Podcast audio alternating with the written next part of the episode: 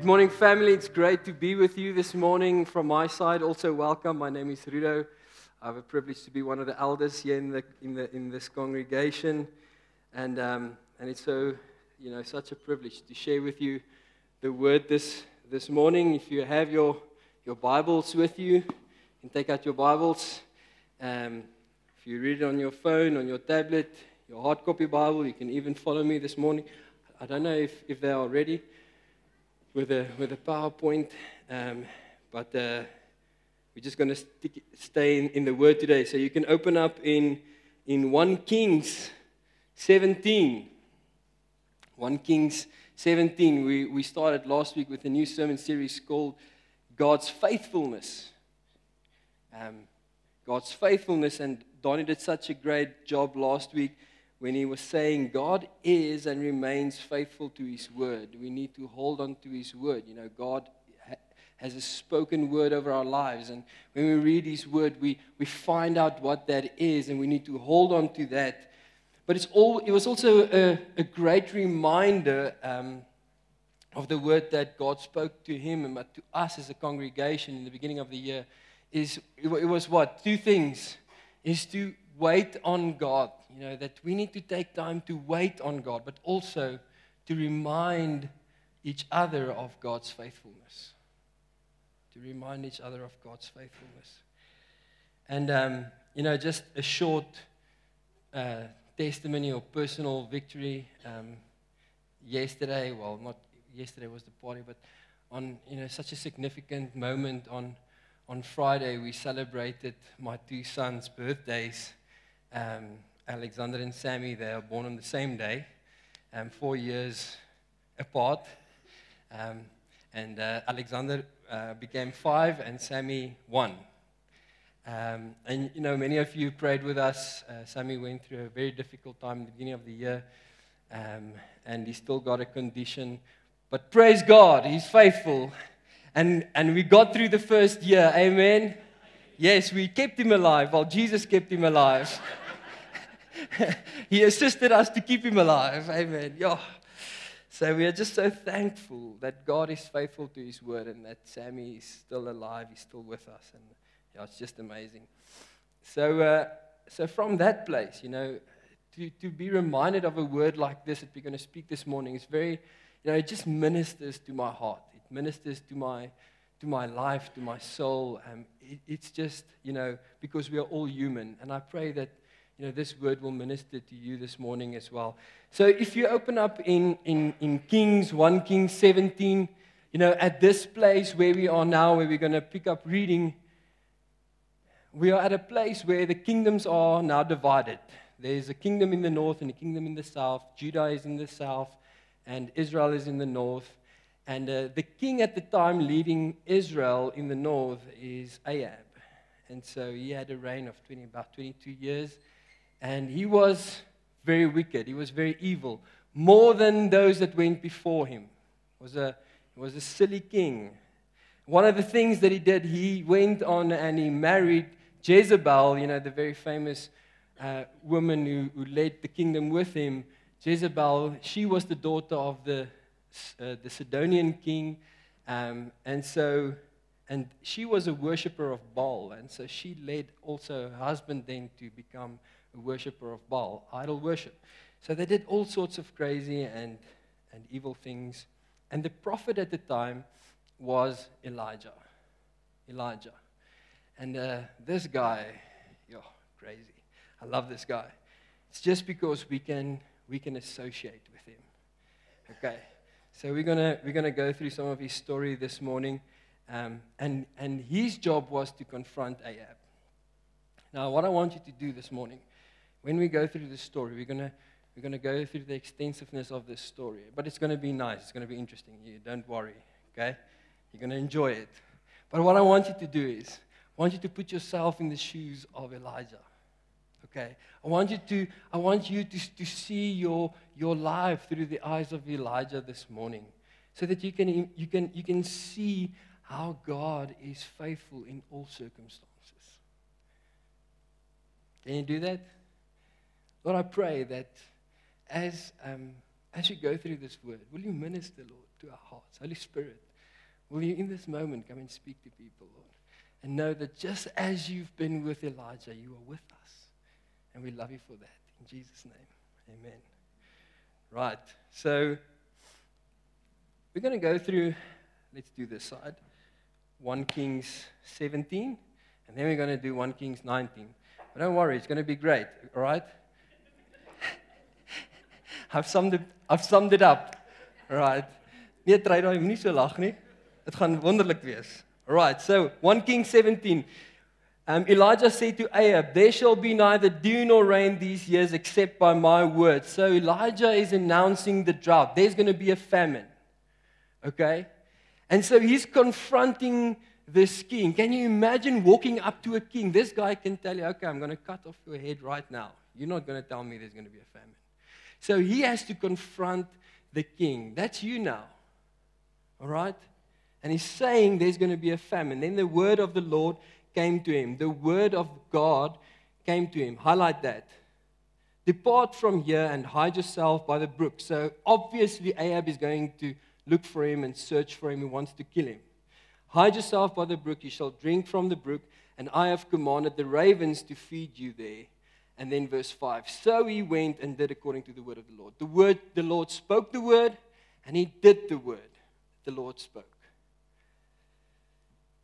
He went and lived by the brook, verse 6, and the ravens brought him bread and meat in the morning, and bread and meat in the evening, and he drank from the brook. The bird, like, I'm not a bird, I don't know birds so well. Donnie's more the bird guy. But what I think is a raven is not a very sharing type of bird. You know, he's not like a dove that would bring branches and stuff. He's a selfish bird, he's a ferocious bird, and God is instructing this bird to bring food for Elijah. Miracle. Miracle. Verse 7 And after a while, the brook dried up because there was no rain in the land. Okay, so now there's no more water. So God says, All right. Verse 8 Then the word of the Lord came to him again Arise, go to Zarephath, which belongs to Sidon. I have commanded a widow there to feed you. So, verse 10 He arose and went to Zarephath. The word of the Lord came, and Elijah did. The word of the Lord came, and Elijah did. Okay, you have to notice this, um, this similarities. At the gate of the city, behold, a widow was there, and he called her and said to her, Bring me a little water and a vessel that I may drink. Also, bring me a morsel. A morsel, a morsel is not much, like a, a, a hanky full, okay, just a little bit, of bread in your hand. So he was not asking for much. Listen to the response of this lady, verse 12. And she said, As the Lord your God lives, I have nothing baked, only a handful of flour in a jar and little oil in a jug. And now I'm gathering a couple of sticks that I may go in and prepare it for me and my son, that we may eat it and die. Not a lot of faith, not agreeing to what he's asking. Can you see that? Okay? So there's not a lot of, we're going to eat this and then we're going to die. I don't think I'm going to help you. I think that would have been maybe, if there's a famine in the land, my response as well. Do you think so? So listen to what Elijah is saying. So Elijah said, You have to highlight this. Do not fear. He's telling her, Do not fear, because this is reoccurring. It comes up later in chapter 19 again. Go and do as you have said. But first, make me a little cake of it and bring it to me, and afterwards, make something for yourself and your son. I think this lady thinks by this time, You are crazy. Definitely not going to do it. But then Elijah said this. Um, he said, For thus says the Lord, the God of Israel, the jar of flour shall not be spent, and the jug of oil shall not be empty, until the day of the Lord sends rain on this earth. Now, if this was me, and we have a petrol crisis, right? And this was my last can of petrol, I don't think I'm going to share it especially with the prices going on at the moment. All right? And if a random person comes in and tell me, listen, I would like to, you know, can you maybe just fill up my car with your last petrol? Not going to happen. But if he says that to me, let's go. I'll give you some because it's not going to run empty. Can you see this lady? Why she then, if you read the very next verse, verse 15, it says, And she went and did what Elijah said. She was like, Well, I'm going to do this in faith because he said, The word of God says, the word of the Lord came to him and said, If you do this for me, your jugs will not be empty. You will not run out of flour, you will not run out of oil until the rain comes again. I think I would have responded the same as this lady. Can you see this? And so that is the jar of flour was not spent, neither did the jug of oil become empty, according to the word of the Lord that was spoken by Elijah. Okay. Second story. Do you think it's a miracle? Miracle. Miracle. Third story, towards the end of chapter 17. Then, uh, yeah, verse 17, 17, verse 17. Then the son of the woman, this woman's son, became ill, and his illness was so severe that he died.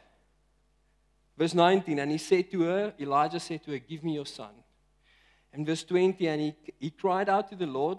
Listen to this, it's now the roles are changed. Elijah is now crying out to, the, to God. He's, he's, he's, he's speaking to God now. Oh Lord my God, let this child's life come into him again. Verse 22 And the Lord listened to the voice of Elijah, and the life of the child came into him again, and he was revived. Here's a few observations from this piece. Maybe you, you see it as well. When we respond to the word of God, God is faithful. When God is speaking his word and we respond to his word, God is faithful. He does what he says. But as a sovereign God, remember, God is sovereign. As a sovereign God, He will also respond to when we cry to Him.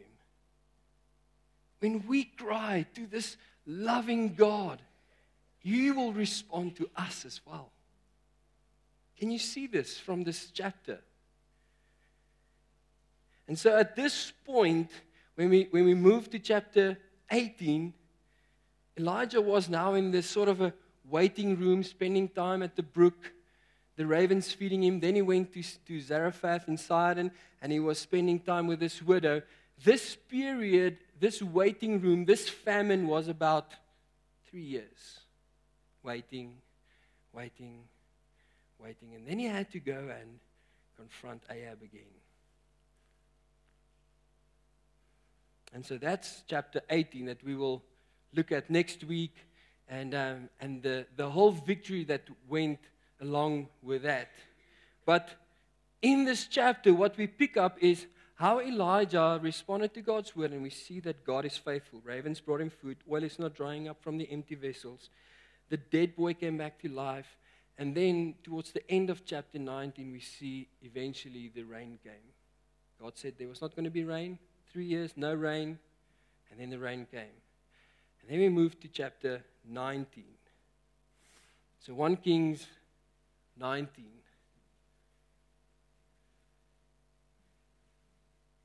Verse 1. It starts like this Ahab told Jezebel all that Elijah had done and how he had killed all the Baal prophets with the sword. So after the, the rain came and, and Elijah won, he killed all the Baal prophets. So Ahab was, What? So he went to, he went to, to, to his wife and he said, Listen, Elijah killed all your, your Baal prophets, all the guys that help us to, to worship these idols. He went on and killed them. And so it was almost like, I don't know what's it in English, a clicky back. You know, he, he, he, he, he threw Elijah under the bus. Okay?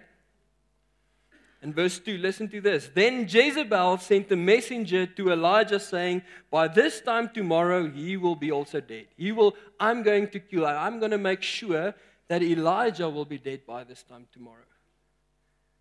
And then verse 3. Remember what Elijah said to the, to the widow?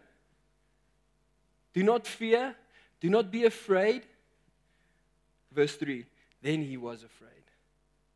Then he became afraid Whoa. And he arose and ran for his life to Beersheba. But he went another day's journey into the wilderness. So not he didn't, you know, stop at Beersheba. He left his servant there, and then he went another day's journey into the wilderness and came and sat down under a broom tree. And he asked that he might die, saying, "It is enough now. It is." Anyone that can relate to that?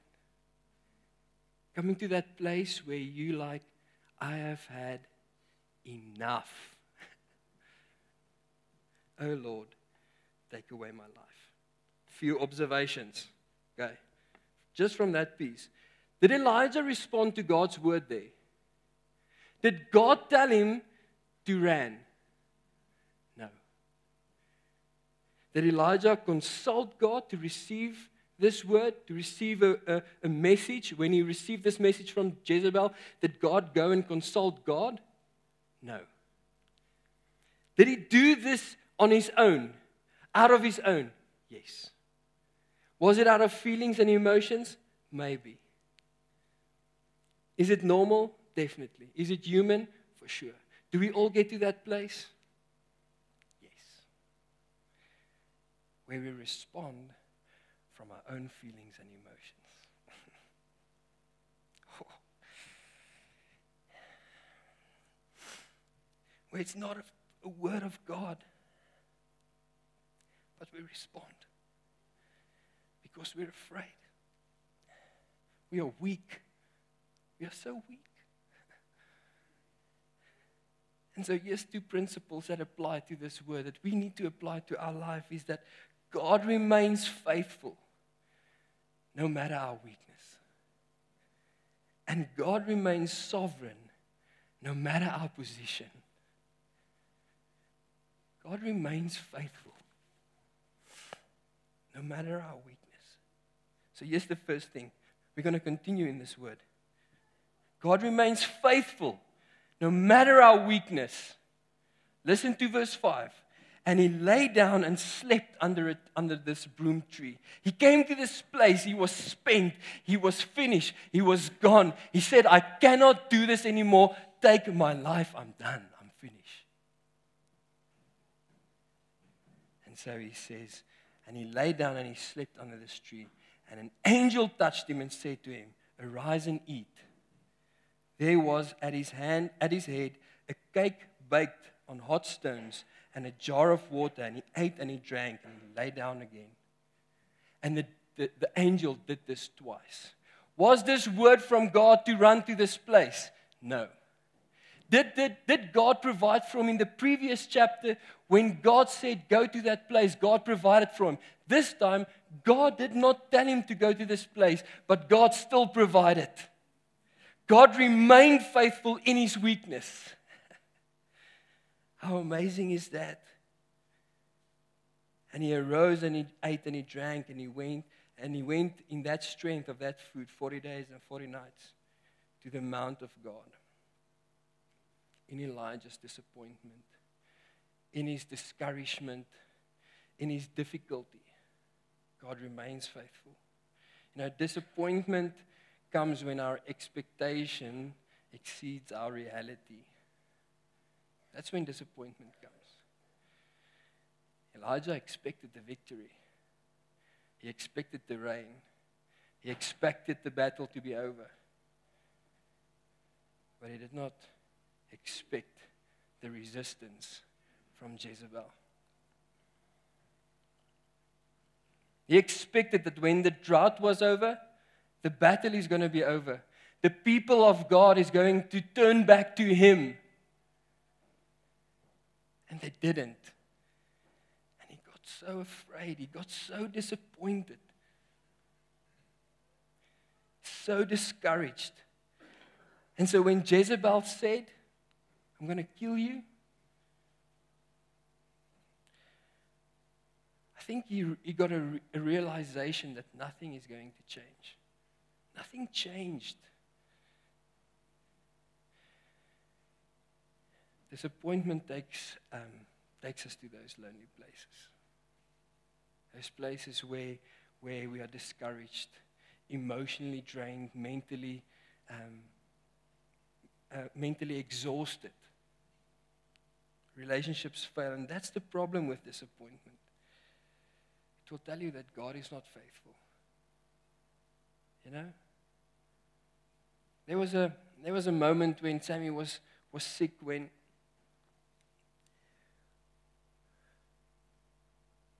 when the doctors kept on saying that he, you know, his condition is moving backward, like he was getting sicker. And like, know, you, you come to that place where there's nothing that I can do. There's nothing I can do. Like, I'm so disappointed that he's not getting better, but there's nothing I can do.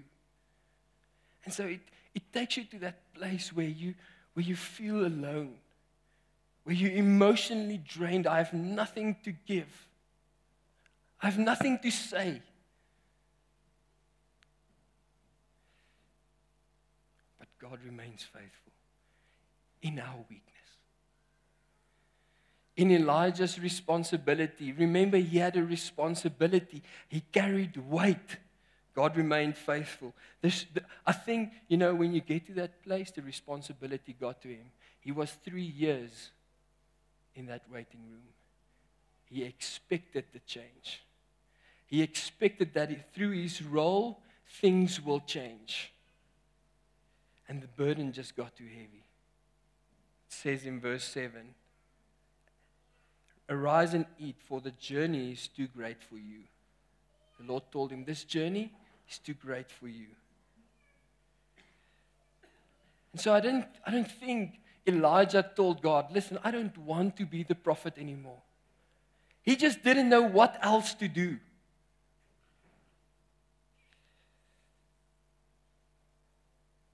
And so he just didn't know what else to say, what else to do. And, and the heaviness of this responsibility got to him. Why? Because it will cost you to walk in front, it will cost you to lead, it will cost you to be the husband it will cost you to be the father. It will cost you to be the leader. It will cost you to carry the, the responsibility. It will cost you to, to, um, to be the responsible one, to take the responsibility upon yourself when, your when your marriage is not going well, or your children are sick, or when it's not going well at, at work. It will cost you to be that person. And when, you, when, when, when, when um, we respond from our own feelings and our own emotions, we will get tired. This life will keep you busy.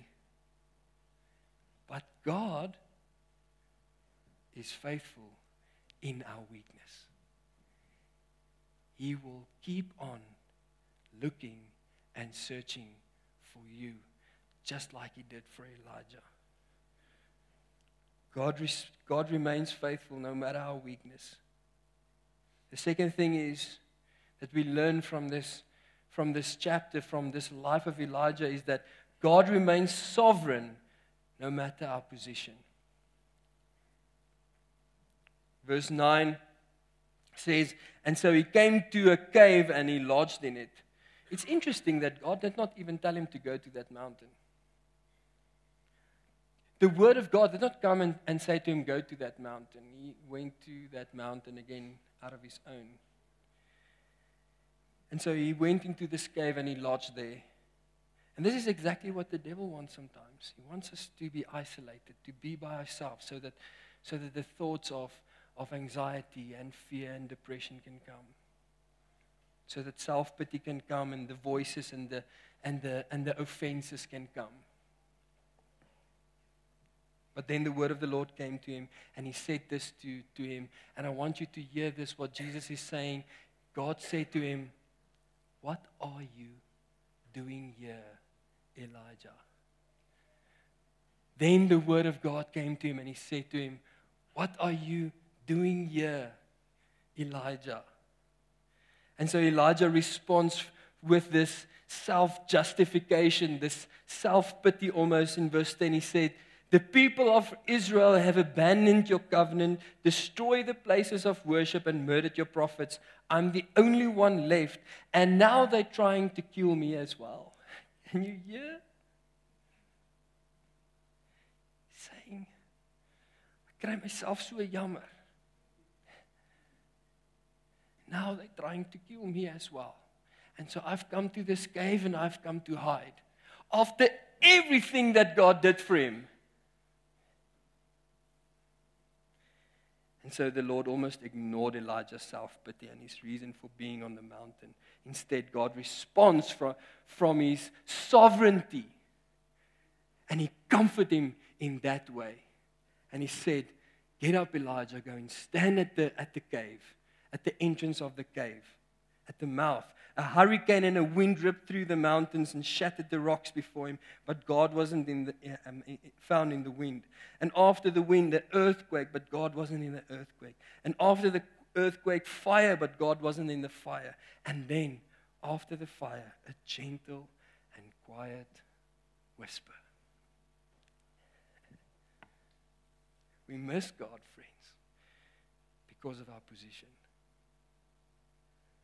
Even through that, he wasn't even at the mouth yet, because only in verse 13 he changed his position. In verse 13, when Elijah heard the voice of God, he changed his hearing. He wrapped his face, so he did something, his cloak, and then he went to the mouth of the cave and he stood there and he heard God speaking to him. And God said to him, Go back, Elijah. Changed his position.